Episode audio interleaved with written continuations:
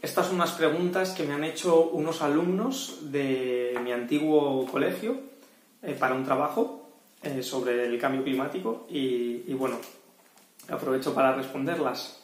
Eh, la primera es si lo que hay que hacer para parar el cambio climático va a significar reducir nuestra calidad de vida.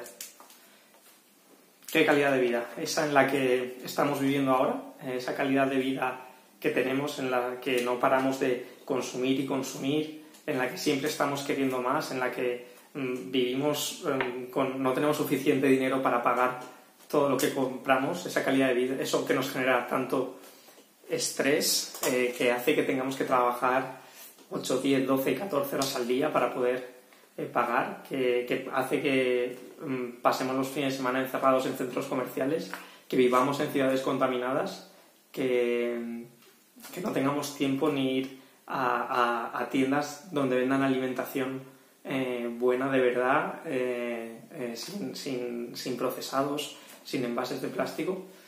Para mí eso no es calidad de vida, entonces lo que sí que va a ser muy incómodo es seguir así y en unos años eh, ni siquiera poder eh, respirar o, darse un paseo por el, por el campo porque lo hemos destruido todo.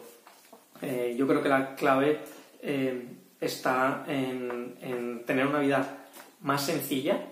Esto lo que va a hacer es que no queramos consumir tanto, no vamos a estar constantemente pensando en más, quiero más y más y más, Mm, vamos a poder tener tiempo para nosotros, eh, vamos a poder, eh, al no necesitar tanto, trabajar menos horas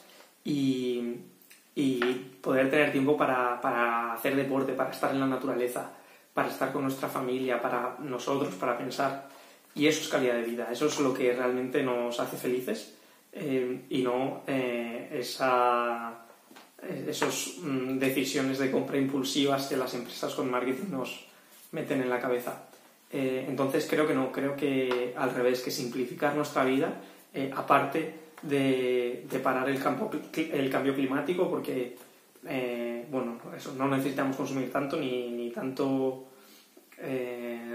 cosas, ni tanta carne, ni necesitamos eso alimentación procesada, pues todo eso, todo lo que conlleva eso, eh, tener más tiempo para nosotros, poder ir a comprar a sitios donde vendan comida eh, buena, tener tiempo para entrenar, eso es lo que nos va a dar calidad de vida y, lo que realmente nos va a hacer felices. Así que creo que al revés, todo lo contrario.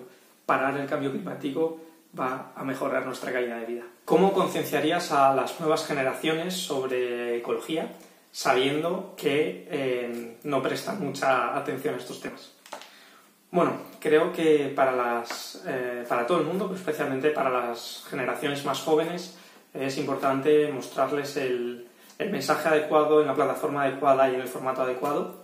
Eh, creo que eh, tenemos que utilizar los ecologistas la, la tecnología para beneficiar el planeta, ¿no?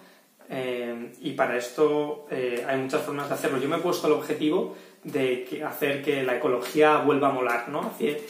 varios años la ecología molaba eh, y, la gente salía, protestaba por la ecología, protegía los bosques y eso molaba. Eso se pasó de moda y ahora yo estoy buscando eh, que la ecología vuelva a molar.